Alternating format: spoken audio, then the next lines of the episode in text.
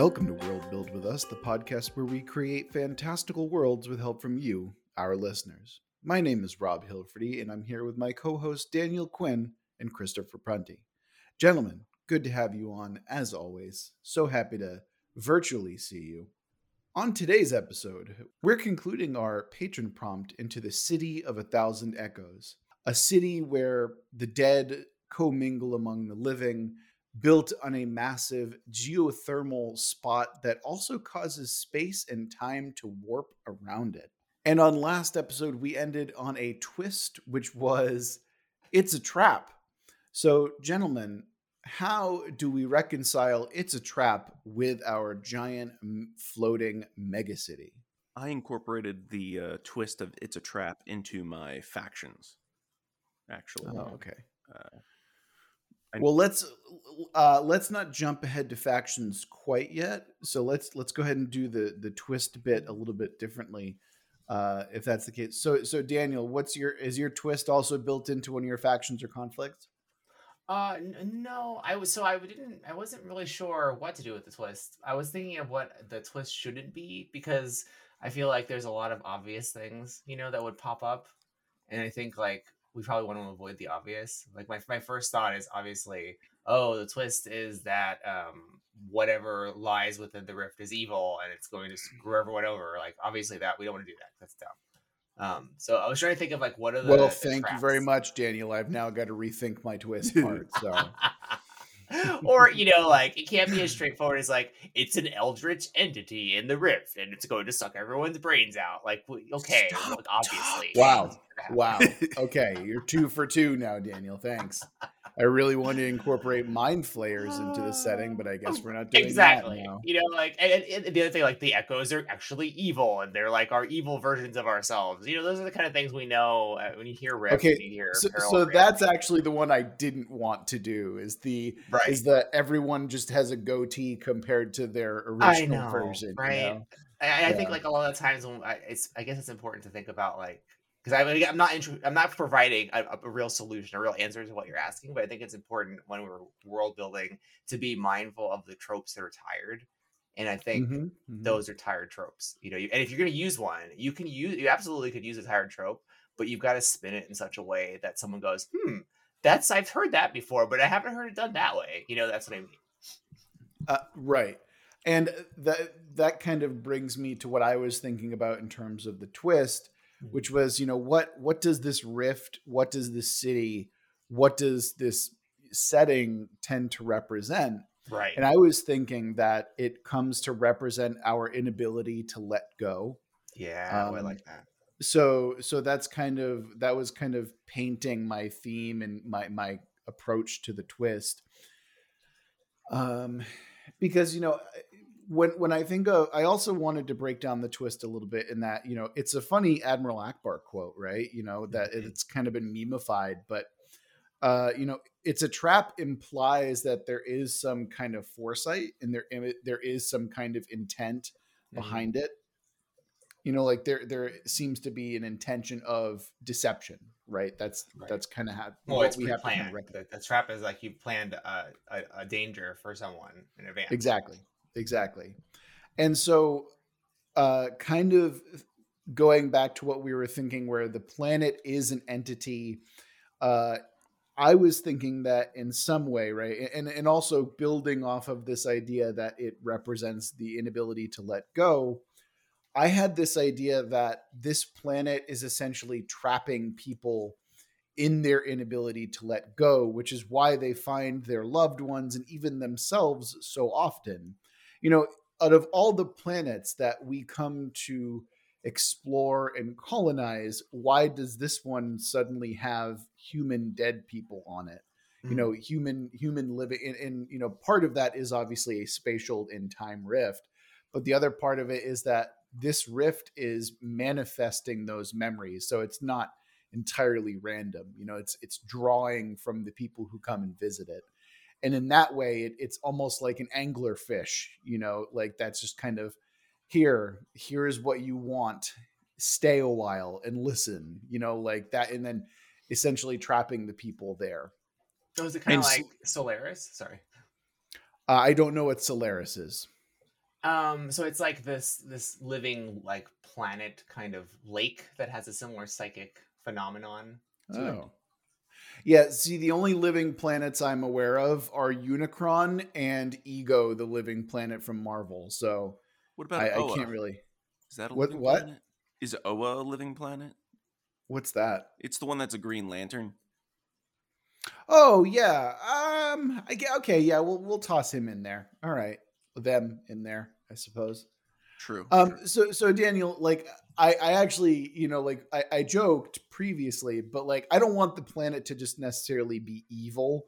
Right. You know, where it's like, you know, but I I think that that's just kind of what happens to the people on this planet. Like it needs to. I I treat it kind of like uh, Galactus. It needs to feed on something, and it might not necessarily be killing these people as they're you know like creating the echoes, but it is kind of like, hey, I'm feeding off of you just as much as you're feeding off of me, type thing. It's intentional that I'm doing this. Yeah, I mean, it, it, it again it makes me think of Solaris because like the, the beings that lived in the planet like are kind of accidentally awakened, and then it causes all kinds of psychological traumas that and people end up killing themselves and killing others because of it. But it's not Hmm. like the the beings are trying to hurt them. Mm-hmm, mm-hmm. Yeah. See, I, I, this is where your, your, um, see, this is where your expertise in sci-fi, or at least you know, knowledge of sci-fi comes in, because you know, again, I'm, I'm less familiar with sci-fi in general.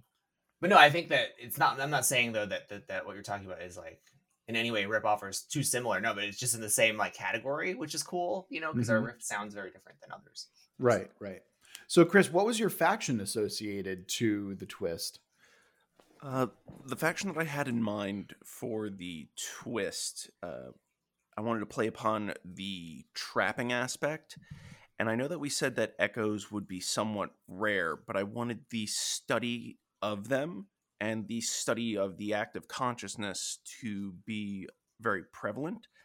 And I came up with a organization or a company called Boltzmann uh, Administrative Solutions.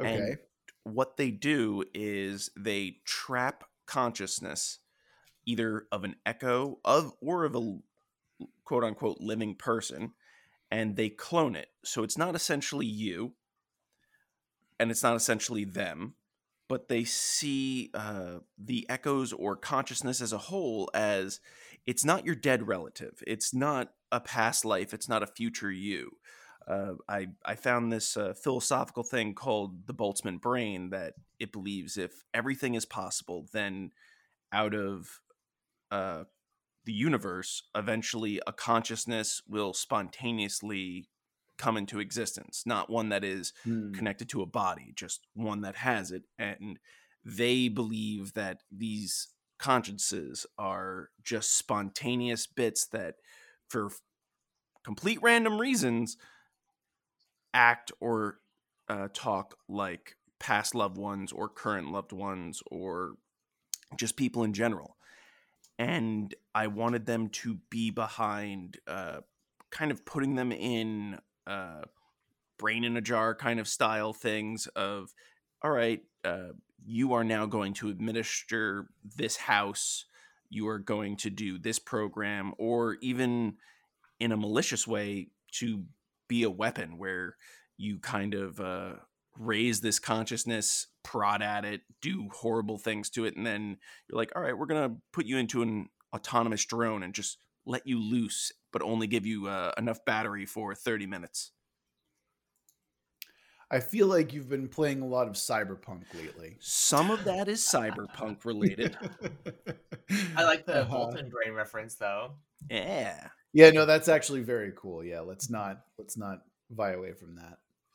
and it- what uh on that thread i was also coming up with uh the fact that you can run into your future self uh if you if the future self gives you information for the future is that in fact committing suicide because the future you that should have existed never had that killed them. information Oh yeah. and I mean, are they parallel future yous? Are they like? Is this a, a, a loop where your actions um uh, cause the future to happen no matter what? That's the question. Yeah, if, if you said that you were going to give your past self a million dollars and it was five years ago, at what point are you giving that million dollars to a totally different person? Right. And then the existential dread sets in, and yeah, that's my faction. All right. So full of existential dread and science. Sounds cool. Mm-hmm. So they they're kind of like um, intellectualizing what they think is happening in the rift, basically. Correct. But Mhm. also doing it for uh, profit. And I want it to be the mixture of both uh, science and also, in a weird way, uh, magic, in the fact that think of it as like necromancers making seals or uh, circuitry is actually like runes, something that's uh, keeping these You and your goddamn Ghost runes. I swear to contained. God. What? I love runes. What of? I, I okay. So I also like runes, but I've never loved runes the way that you love runes. Let's just put it that way. I love digging and I love runes. And farming. So are they like responsible for building the equipment that can trap echoes? Correct. Okay. Hmm. They're And like it- the Ghostbusters of the I mean, setting. The way that I picture it is imagining it something weird's happening in your building. It was just like, yeah, the elevator has just been going on and uh, up and down for the last 12 hours. Uh, we don't see anything mechanically wrong with it, so we we need one of your technicians to come in and take a Oh, look. And it, despook it. yeah, and it, it's just like, all right, no one's allowed to see what I'm doing, and Uh-huh. he's actually in a way performing something akin to like an exorcism, but also a Uh-huh. uh, psychotherapy. What's that game that people are into now that deals with ghosts? Investigators. Uh, Phantasma, Phasmophobia. Phasmophobia. Yeah, I know what you're talking Phantasma is a movie. Phantasm is great. Boy, Sorry, I had to try my best Angus Scrimm there, you know. Hmm. Um, anyway, yeah. So so we've got Ghostbusters, but like high end. So so the idea of Ghostbusters originally was like schlubby blue collar workmen. This sounds like the opposite, where it's like, hey, Okay. we've got fancy science people, science philosopher kings running this shit. You know? yes. Yeah. I think Gotcha. I think that's the, the natural consequence of the situation, which makes sense. Mm-hmm, mm-hmm, mm-hmm. And I like to think that they pick the people who are these technicians that they don't view them as ghost or anything that's truly like supernatural or weird. They're just like, oh god, this fucking thing's on the haywire again. Why can't you just behave? they don't give a shit. It's just their work. yeah, yeah, yeah. Uh, well, if we're moving, I, I feel like with the uh, with the twist kind of thoroughly explored, and we're already moving into factions. Daniel, tell us all about your faction. Um, yeah, I my thinking for my faction was I was thinking back on the movie Flatliners, um, where in that movie the characters basically induce um, like near death experiences. They're trying to explore what that is. Um, I was thinking we've got these these echoes wandering around, and some of them represent your future selves, and obviously people would be super interested in that. So I'm thinking there is a group of people who, whether they're a company or they're um, you know maybe like some group that operates under the radar that gets um, they capture echoes and what they do through whatever technology they have is try to explore their future lives. So rather than the echo trying to inhabit a person which would be expected with a ghost um, the person trying to inhabit the echo and try and see what their future life is. So i'm thinking kind of like you know like astral travel or like dream travel. They're doing that with the echo to see what the future could be for themselves and to live that future even though it's an echo of their future that they can't actually access so Mhm. like if if they if they find an echo that when they interact with it it's like oh this echo had experienced some trauma or maybe it had like a wonderful rich ex- life because of its future it's like wealthy and it died happily and so to experience that they capture it and then they inject their own consciousness into it temporarily Hmm. so they're like memory or future delvers of some kind So Future there are, are they are they like archivists in a way as well? Uh, I don't. I mean, I'm sure that there are some that are trying to like um save the information, but I think the majority of them, just like the flatliners, like they're in it for the experience and for the experience of the unknown. Like it's a thrill to them. I have Gotcha. not So seen- so are you are they commercializing this in some way? Is there like some like company out there that's like, hey, we can give you this experience over and over again, that type of thing. I would say that would be cool. I would I imagine what would how this might start is it's an unknown thing or technology. There's a small group exploring this and it's dangerous.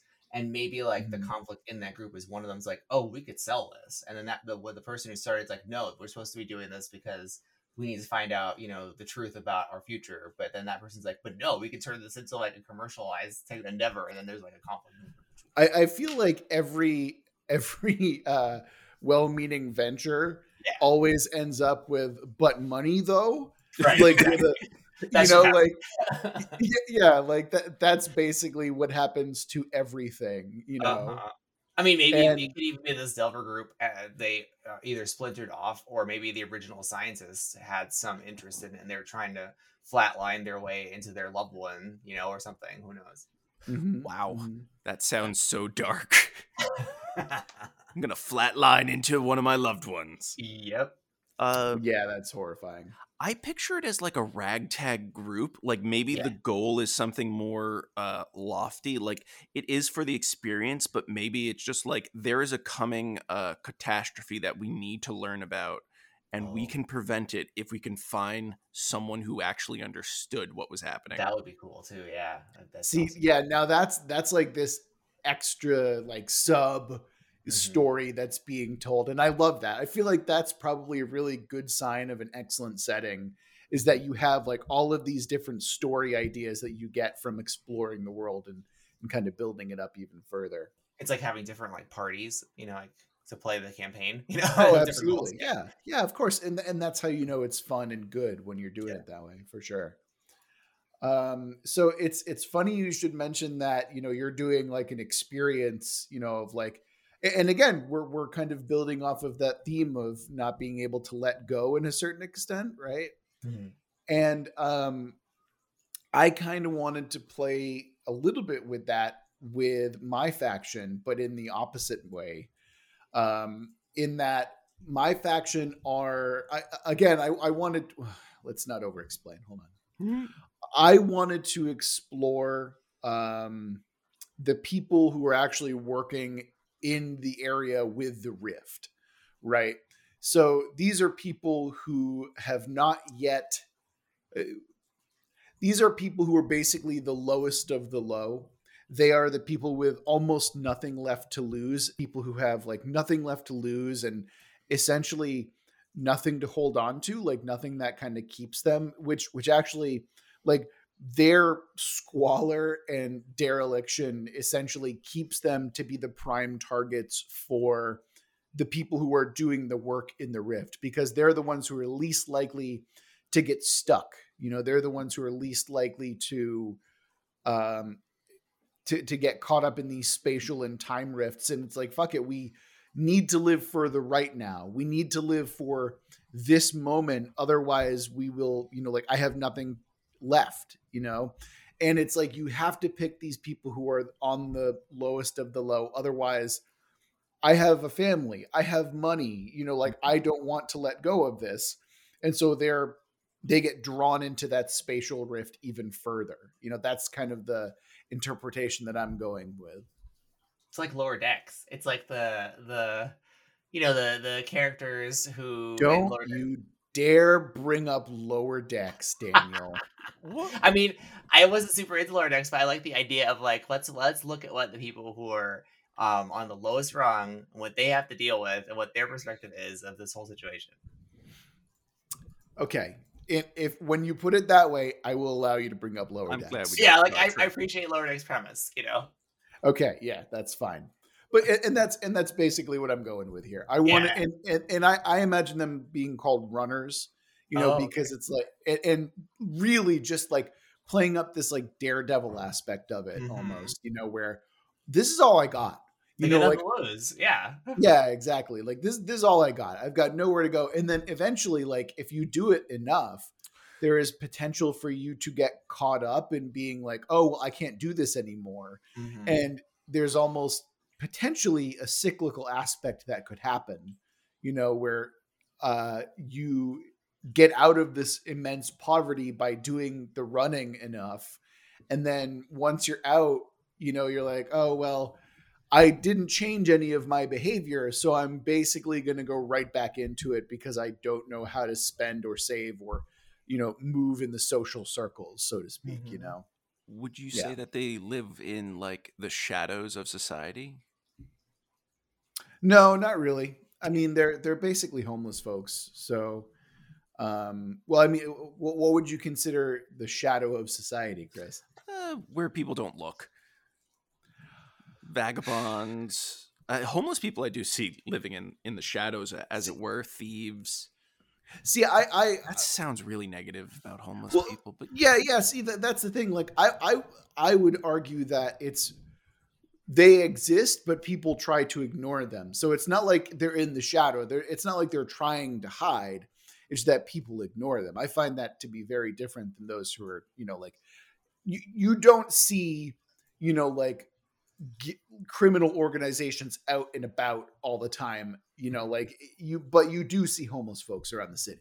That's that's the difference that I'd want to make. You know, like in terms of shadow, I guess. I mean, when, when you talked about them, I was also thinking of like just the lowest rung of worker as well. Like, Oh, yeah. you said that there are people that need to work in or near the rift, and you have to be dangerous. It's dangerous there. I was thinking like, you know, your jumpsuited janitor or your, you know, um, lowest Mm-hmm. level um, security worker who has no name. They don't really. He has the name tag. Nobody remembers his name her name, and they're the ones that get shit on and have to do the dirty work. Yeah, yeah, and I mean, shit. It's not. It could even be something like, um and this is going to sound real dumb, but uh, do you guys know Deadliest Catch, which is all about like crab fishing? no. yes. Okay, so that was a show that ran on Discovery that I actually don't know if it's still running or not, but for it, it ran for a long time, and it basically, you know, um, shows like, hey, these are the fishermen who go out in insanely dangerous waters to catch Alaskan king crab, which is very expensive, right? Mhm. And so you, you you're like, why does that make sense here? It's because when you actually follow the people who work on those boats, many of them are drug addicts. Many of them are, um, you know, like caught in this cycle of addiction or abuse, or and and like if if they're not working, then they would like easily tumble down a worse hole. Um, now, mind you, this is not all of them, but and, and because I want to make this clear, like it's not like I'm saying all fishermen are fucking addicts or anything like that, uh, because that's not the case. at all. Obviously, that's what you mean. that. Like every fisherman out there is a drug addict. Well, it, it's kind of like food service. Not every food service person Yes. is a Yeah. chain smoking divorcee that has a heroin and alcohol problem. it's not heroin; it's cocaine in, in food service. You're right. Only you're in right. New England. My apologies. Yeah, ex- exactly. But right, but that's that's kind of the stereotype that goes around it. Like, but those are the people that that attracts, right? Like that that, that type of work attracts because it's like I can make a shit ton of money for you know like backbreaking labor for a, a couple weeks. Sure, I'll do that. You know, like that's the type of person who's like, yeah, fuck it, I'll do it. You know. Um. Well, you But anyway- die, and you know, some people find that alluring. also that and yeah exactly uh, let's move away from this incredibly dark subject and talk about some conflicts that we got going on uh, daniel why don't you start us off this time Uh, so conflict I had kind of I would tie in I think with what um uh, Chris was talking about with his faction of uh ghost busting administrators, uh, white white glove Ghostbusters. Um, I'm thinking there may be a group of people who um hunt specific echoes, and these are the ones that Oh. are potential futures of people um, to create a market in in in futures. So you know the, the conflict there, of course, is that it's like you're you're creating like a self fulfilling prophecy that way, like by hunting these potentials. So like if I'm if I'm let's say I'm a businessman and I want to find out if my business is going to succeed, I hire this group to go into the rift and find my future self and see what they can glean from that to see what the potential is for its success. And then you come back with that information and then you manipulate the market with it. So you end up with um, people who are almost like betting against themselves. Um, so and then of course the danger is you're really creating your own future that way because you're tilting things in that in the favor of that future. Um, so it's kind of like a faction conflict mixed together and I think I think since oh sorry I was I was going to say like I think since um Chris mentioned his faction I think that that would tie in pretty well. I can see the influence of how much you've been reading Wall Street Bets in your faction. yeah, I'm sure that definitely seeped into my mind. like these are like, I, I, does that mean there's like a Reddit a, a Reddit group that's part of a sub faction that's like competing against the big hedge fund version of this group? they find all the successful futures and then Yes. hide them away. Yes, and then they extort the larger company for it. Jimmy to the moon. So wait, are they are they essentially trading their future for their present? Is that what they're doing? They're literally Yes. trading away their futures. Yes, they are. Because they're they're not living in the moment. They're banking on they're they're wasting their present time to try and achieve a future that's not necessarily real. That is such a mind fuck. And um, I kind of fucking dig it, actually. oh I could man, I could totally see Wall Street bets though. It's that's exactly what it is. yeah, uh, it- it- yeah. The name of your company, by the way, is like the Sure bet. Weyland. No, no, it's like Weyland Soltai betting. You know, like something like that. Just just give it the same names. You know, all that bullshit. Yeah, Time and hand care. Oh my god. Diamond hand care, yes. that's. Uh, yep. Okay. Yes, diamond hands. Oh god damn it. Their their phrase is hold in all caps. I think you mean hold the line. Hold the line. Yeah. Yeah. Oh god. Yep. My conflict was going to be what it means to be human and kind of a story that I wanted to have is uh the spoilers is have you ever seen Moon? Yeah. Yeah. Of course. No, I love Moon. Yeah. I'm picturing some very talented uh, middle manager or uh, bureaucrat, accountant, or something that doesn't know that his mind has been copied a thousand times over. And he's actually been working at millions of places, never seeing any profit from it, but he's essentially enslaved across uh, this city doing menial tasks for just counting and he doesn't realize it until he kind of digs a little bit deeper and then starts seeing uh shadows of himself everywhere Irregularities. yeah it's it, imagine like he, the little well not the little but his conscious everywhere is constantly trying to like call out to him and be like free us and it's kind of like his own personal matrix of him trying to free himself from there But Wow. for for some reason, I'm picturing this as like he they would find the most perfectly banal, boring, like like he is made to be a worker drone. Like that's basically who he is. He's like, oh, I really enjoy filling out those reports. Like that's the type of person he is. And so they found like the most agreeable person to copy. And the one who's like, I've got to free myself is actually like the weird derivation. Like he's like the the one who's like, wait, we love doing this. Why are you trying to stop us from doing our work? You know, Well, he's a degradation. Like having been copied so much, he finally has a sense of autonomy. that's great. I actually, I Mhm. actually really appreciate that aspect of it. It also fits into your faction because it could be this could be happening in your worker faction. Yeah, I could see some person just getting promoted throughout the years, and due to the fact of management changing and other things happening, they don't even realize what they're doing until he gets to like an upper level, and he's just like, "Wait a minute, these administrative uh, uh, echoes, who are they based on? Oh, uh, I don't know. Look up the source material." and then he sees it, and it's just like a moment that's just like, "Oh fuck." I just love a psychic. It's like a psychic version of Moon, which is awesome. Yeah. Yeah.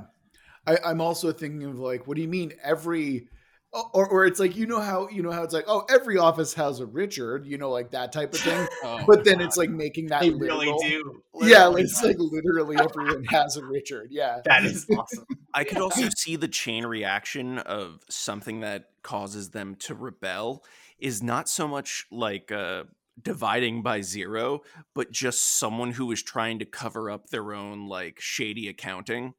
Mm-hmm. And like all of the administrative bots are just like, no, that doesn't make sense. And it's just like trying to brute force. It was just like, no, these numbers do add up. And it's just like, no, no, they don't.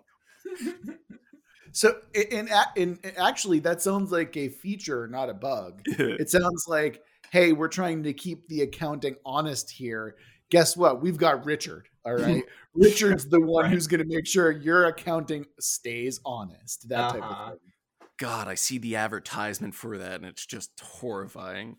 it's just like this like slightly pudgy white guy with like black glasses and balding and he's like got a pocket protector and stuff like that and he's like i'm here to serve you know like i'm, I'm here to do my part you know until until of course like one day he basically goes crazy and murders his entire family and then hops on a plane and is never seen for 18 years Well, For Um, 18 years. Jesus. You see, the problem is when they decided to upgrade from Richard to Smith, it became a massive movie of uh, falling down on a uh, citywide scale. actually I, I i like that more than like the mass revolt it's like i'm not obsolete. You're obsolete. This whole damn obs- this this whole damn organization's obsolete. Just because we've got this new smith model doesn't mean that i'm not gonna you know like but he's like super even keeled about it and shit like that. Well, there's an opportunity Uh, too for some fun like reversals and surprises if the premise isn't known because um you know the group could contain a future Richard and that and the current Richard doesn't realize that's future Richard and future Richard doesn't want to tell present Richard that fact. And so then you realize you know oh they're all everyone in the party is Richard. In some. It's Richard's all the way down. right. Which should be an amazing like reveal. Oh man. The, but but how do you okay but how, do, you, do reconcile that yeah it's like well so you like got fucking hacked up in a combine and like different Richards came you could, out. you could have like at least three, right? You could have future Richard who's too old to be recognizable. Maybe he has a rough future, right? You could have a Richard who wears like a, a containment suit because he was damaged in a rift accident. You could have present Richard who looks like Richard. So that's at least three Richards. okay, right, but why wouldn't like damaged Richard notice the other Richards look like him? How he used to look. maybe um, maybe they don't know. Like, oh, you mean why wouldn't future Richard recognize present Richard? Yeah, that too. Maybe they have incentives to not say anything to present Richard. Okay, this just sounds like that episode of Futurama where you find out that um the guy who's dating Leela is actually Fry from like an alternate reality or some what I shit. mean. Yeah, yeah, yeah, Yeah. They've got to have like incentives to not tell President Richard is the whole gimmick. You know, This sounds like a game we need to make up and like it sounds like a party game. It's it- or, tell or Richard. actually That's what it's called. Don't tell Richard.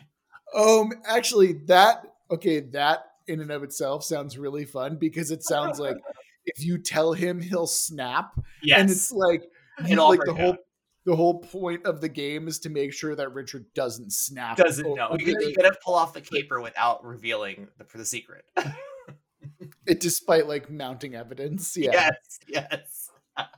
so it's like the guy in the suit. He can't take the suit off at any point.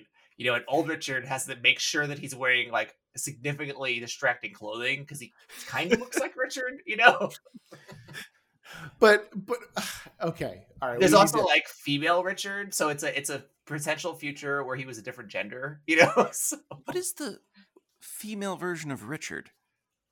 it's Richard. She's just female. uh wouldn't it be Ricky? yeah, so she has a slightly different name. Mm. Yeah. but It'd she's be like still Rick- Richard. She's It'd be like Ricky alternate Lake, you know? Chris, you remember Ricki Lake, don't you? Uh, Wow. Wow. Can't believe you've ignored TV icon Ricki Lake. That's just disrespectful. Did you know Judge Judy makes forty-seven million dollars a year? still? A Yeah. year? Yes, a Good year. lord. Good for her. I love Judge Judy. How I mean, I know it's all I know it's all fake and everything. I don't get. I don't care. That's It's amazing. great. That's about- fantastic. what about the Baylor? Does he make enough money? He better Yeah, make good money. I love the bailiff. Yeah, He doesn't make fifty dollars an hour yet. yeah. Oh, Oh. Hey, speaking of disenfranchised workers, um, that actually ties into my faction quite well, Oh. or my conflict quite well. So my conflict, uh, you know, I, I took a class last year in the 1930s, which is like this massive time of upheaval, and uh, we also watched um, we also watched Charlie Chaplin's Modern Times, where there are scenes where he is out of work for so long because the laborers are or the labor unions are on strike, and then he goes to work for a day once they the strike is over, and then halfway through his lunch hour he they go on strike again, and so the conflict that I actually wanted to talk about here was the constant threat of labor strikes because I find that to be really fascinating. I also wanted to go a little bit left field with it because Oh, think about the idea that the city is constantly growing and the city is constantly like expanding outward, right? There is on the fringe of this a, a labor a labor union dispute a hundred percent of the time. And whether it be like and the whole concept is basically like, look, labor unions are going to be on strike when you're telling your story. That could be background information, that could be pertinent to the plot, but it's almost always happening because guess what? No one wants to pay these people what they're worth, and the labor unions are trying to save them from that. So this is specifically with your your faction of workers, right? No, no, it's it's labor union in general. Doesn't have to be just with the lowest of the low. It could be in general. Unions are good, and so there's a constant threat of union strikes. Hmm. There's an Can- implication, of course, that you know the people there aren't getting paid well enough, which I think is also an interesting idea to kind of explore as well. But that's neither here nor there. What's the sci-fi spin of this? Because like it's one thing to, to have the c- you know labor unions in the setting, which makes sense, but Why, why do I need a sci-fi spin, Daniel? It's oh, they're okay. They're sci-fi labor unions. There we go. no, I think we do need a spin because if you, you can't like you can take like some whatever mundane concept you want from the real world and plop it in to fantasy or sci-fi, but we've got to take whatever that means for like what what does labor unions mean for society, right? Like and what can we what can we extend like amplify about that to make it interesting for the sci-fi? Uh, I have an idea, and it comes to what is many people's fear and also of labor unions uh, Mhm. automation. Okay.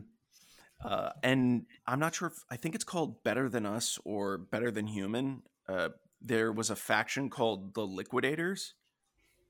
Uh, as more and more people got replaced by machines, Mm-hmm. their entire thing of besides going on strike was to either destroy the means of them making more machines or destroy the machines that had replaced their jobs.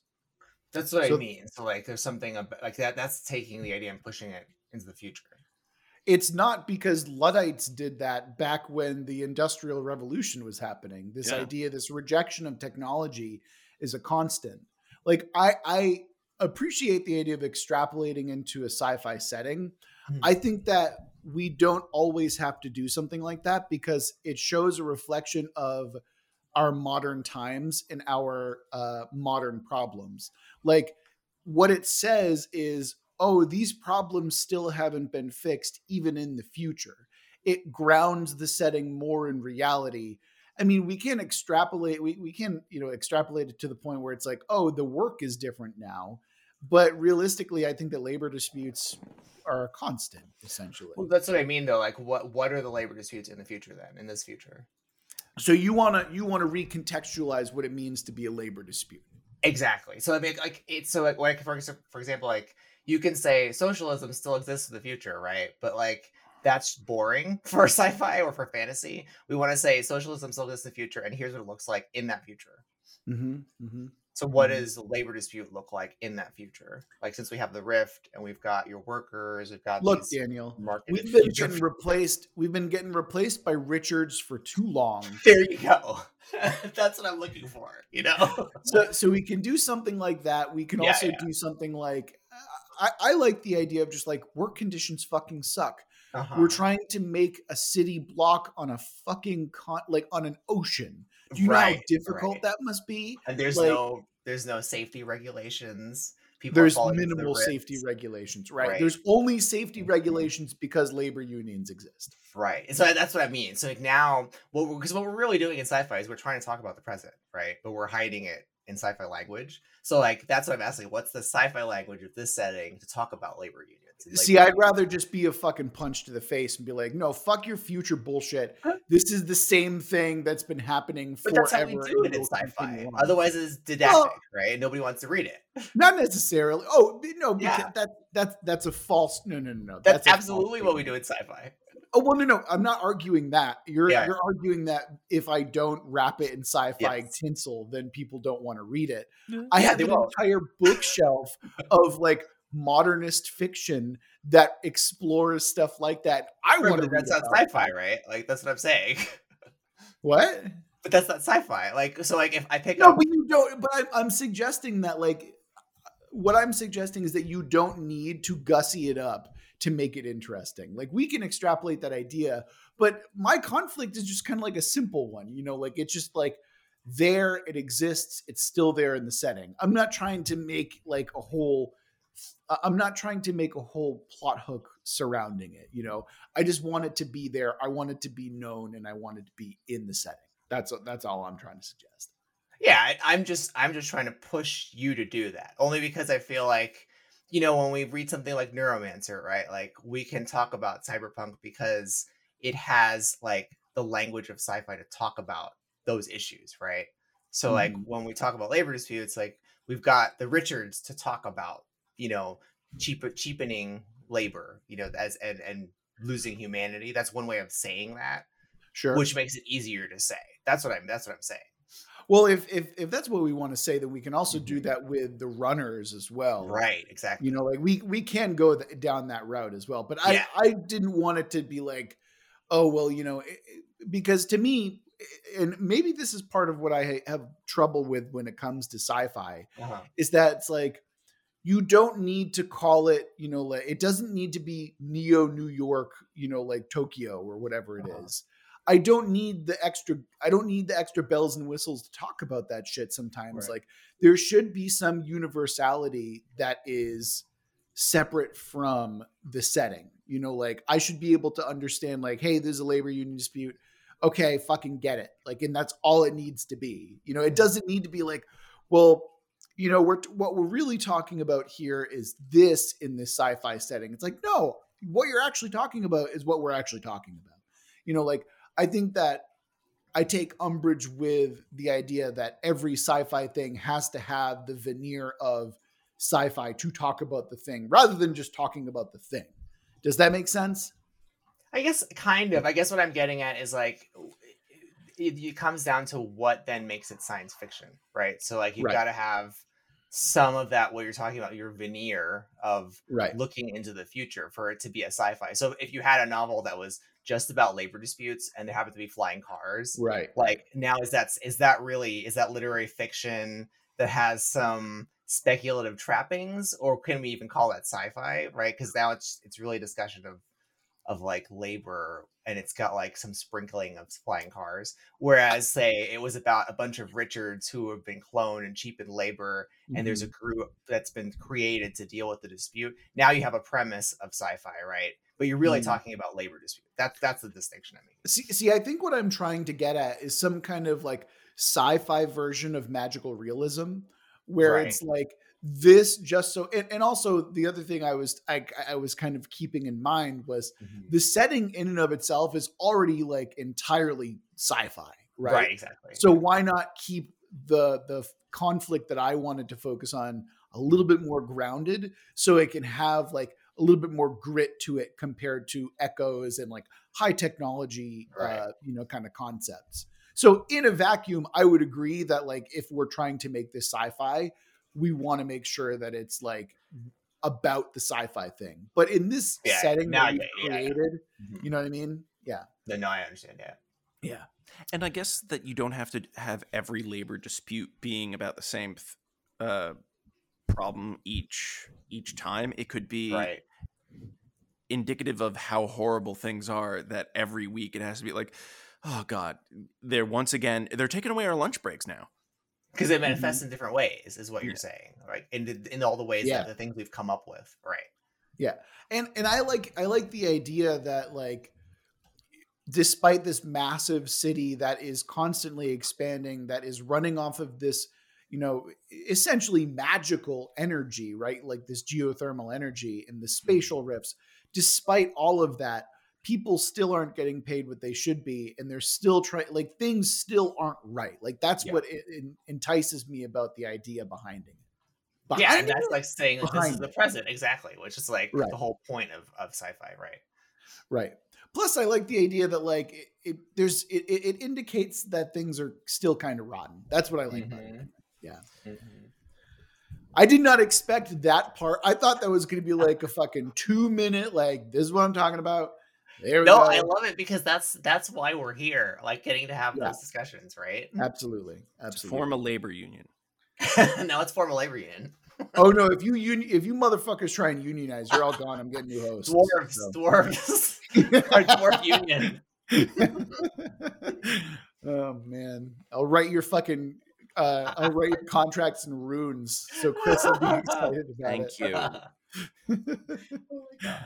Oh my god. All right, let's move on to our uh, hook creating process. I'm going to go ahead and grab the dice and start there. Daniel, you know what I love about you? I'm a pain in the ass. Yes. Absolutely. I love the fact that like we we can have conversations like that and just be like uh no fuck you, sir. Exactly. You know, like, and it's but it's like also like kind of we're like, hey, we get it. We're we're cool like that. You know, like any anytime we can have serious um Discord. disagreements yes. is like, yeah, that's where I feel like shit should be. You know what I mean? Because like, what what is the point if we're not gonna? We gotta we gotta push our premises to the edge, right? Exactly. I love Exactly. It. Yeah. And then eventually, like what always ends up, ha- or what often ends up happening, I should say, Mhm. is okay, we've both talked to each other to the point where we understand what we're both trying to get at. Okay, Right. cool. Well, I Can think the you key please yeah, shut the figure out fuck what they're up now, saying. you know? Right, yeah. If you Yeah. want to figure out what is the other person actually saying, they're oh, okay, now I see what they're saying. I mean, you Yeah. may not agree, but hey, at least you get it, you know? Yes, absolutely. And then Chris is over there like, mommy and dad, please stop fighting. I feel like I'm home. yeah. I mean, it's like it's like my hot takes. Like nobody, everybody hates them, and they do not agree. But hey, I'm going to give you them. I'm going to give you them anyway. Yeah, Yep. I can I can understand why you think you're correct. I will also understand that you're wrong. exactly. Um, exactly. all right. All right, so let's go ahead and roll for the uh, plot hook that we're going to be rolling in our City of a Thousand Echoes. So the first genre that we need to kind of reconcile with for the hook is going to be Gentlemen, how do we make this setting, which is a sci-fi setting, even more sci-fi than Oh, it already God. is? Um, I'm expecting like space lasers of some kind. Um, And oh boy, let's let's go ahead and give us a an archetype that we can kind of work with all right? So we've got the quest. So we've got a sci-fi quest in a sci-fi setting. Now, i actually think i've kind of got an idea based around this and the quest is getting to the city in and of itself. We've already got the sci-fi part of it uh, in in this in the setting itself. So why not go from like, hey, we're in the mega city. Maybe the quest is just to get to that city in the first place for someone who doesn't live there. okay. I like that. So then, how do we make it more sci? There's a couple directions for making it more sci-fi. One direction could be you do super hard sci-fi, right? Another direction could be you do like really um, out there, borderline spiritual experience 2001 sort of thing. Mhm. Um, those are two possible directions, but which direction is more interesting? See, my brain immediately because we've actually played this setting pretty straight, and part of me is just like burn it to the ground. Let's go real dumb and add space like swords to it and shit like that. Space But- swords. Space swords, yeah. Well, we can't say lightsabers because that's uh LucasArts will get us. So you know, uh, or Disney now. Oh god, that's even Disney worse. will come after you and take your kneecaps. So Yeah. you're thinking like, okay, let's down go, payment. Yes. let's go away from hard sci-fi. So then, like, um, Oh no, no, no. I, I I'd rather go hard sci-fi oh, because hard like, sci-fi. my- Okay. my dumb animal brain is like, Okay. And it's like, yeah, okay, so that means like, okay, so that means the journey is really about is this planet like difficult to navigate through, and so it's like you know a wild west journey, but on on you know through insane uh, terrains, and it's a matter of survival in this alien wilderness, and so you're relying on what's actually possible in science to get there. We did make it into an ocean like planet, so Mhm. it could be like a high seas adventure. Okay. Mhm. Uh, and well, but but not like a fun high seas adventure, like a pirate thing. Actually, we could make it like a Captain Phillips pirate thing, where it's like you're on a giant like cargo ship, essentially. Could it be a submarine? Oh, now we're going Das Boot. Okay, yeah, we can go Das Boot with it. That's fine. So like the hard science comes in like m- dealing with a submarine and like an, an unusual alien ocean. Maybe maybe it can also surface, but it's dangerous to surface. Oh, can we just have it go from the bottom of the ocean to the top? Oh yeah, sure.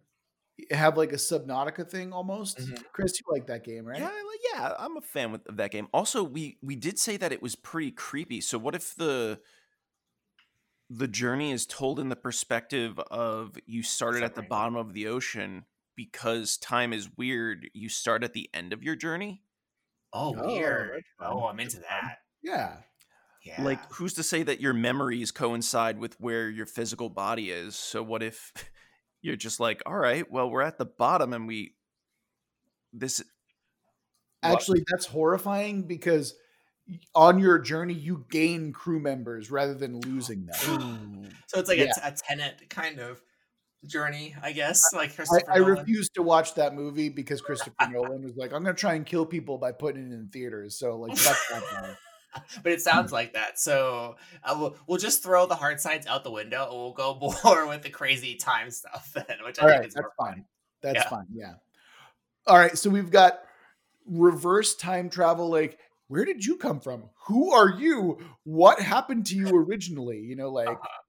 uh, or or actually, it. it I mean, it also kind of sounds like uh, Ober, the Return of the Obra Dinn. Have you have you ever No. played that? Mhm.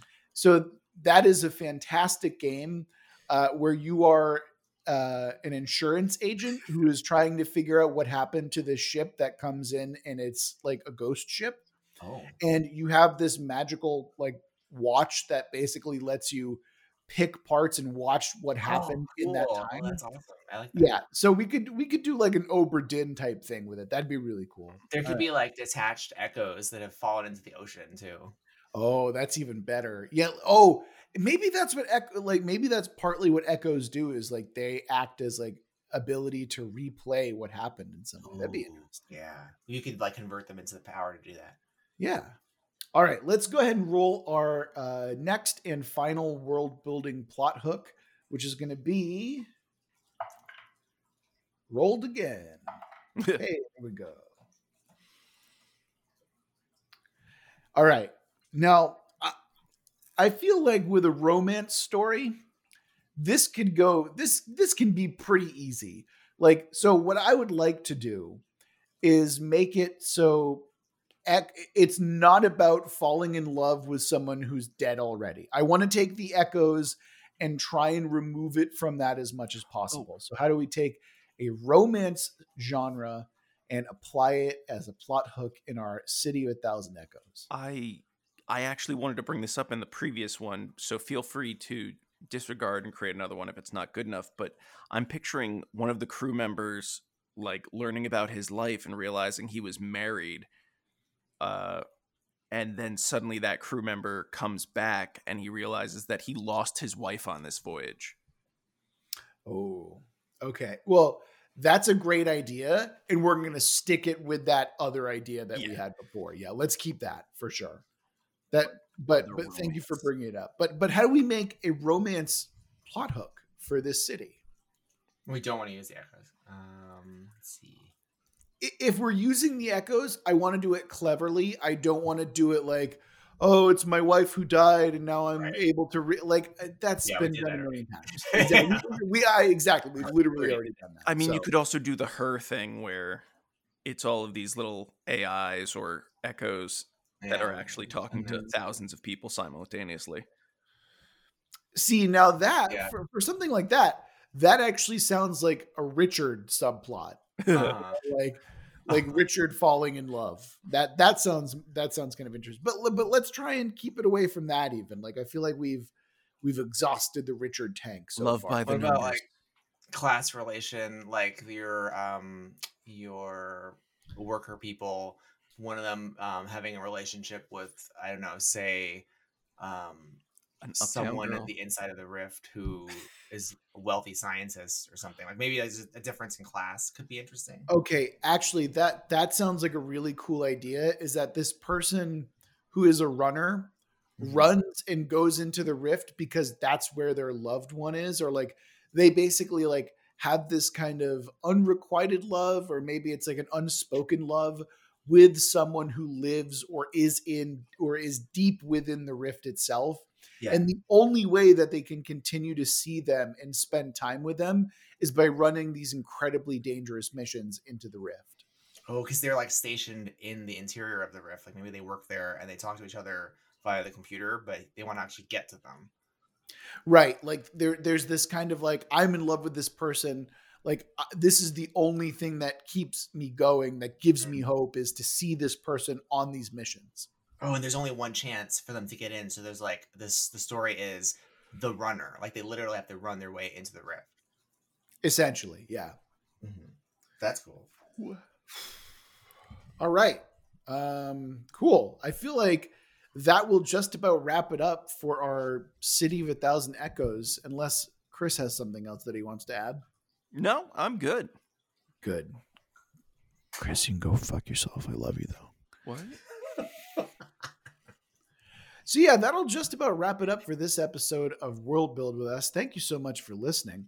And remember that if you want us to build your world, you can always send us an email to worldbuildwithus at gmail.com, or you can go ahead and shoot us a tweet over at Let's World Build, or you can join our community and talk world building with us pretty much all the time by joining our Discord. Or if you want to shoot to the front of the line and be an incredibly generous person like our patron Jacob, you can always donate to us on Patreon. Link for that in the description. So that'll do it for this week. Remember that we love you very much and we're going to get through this together.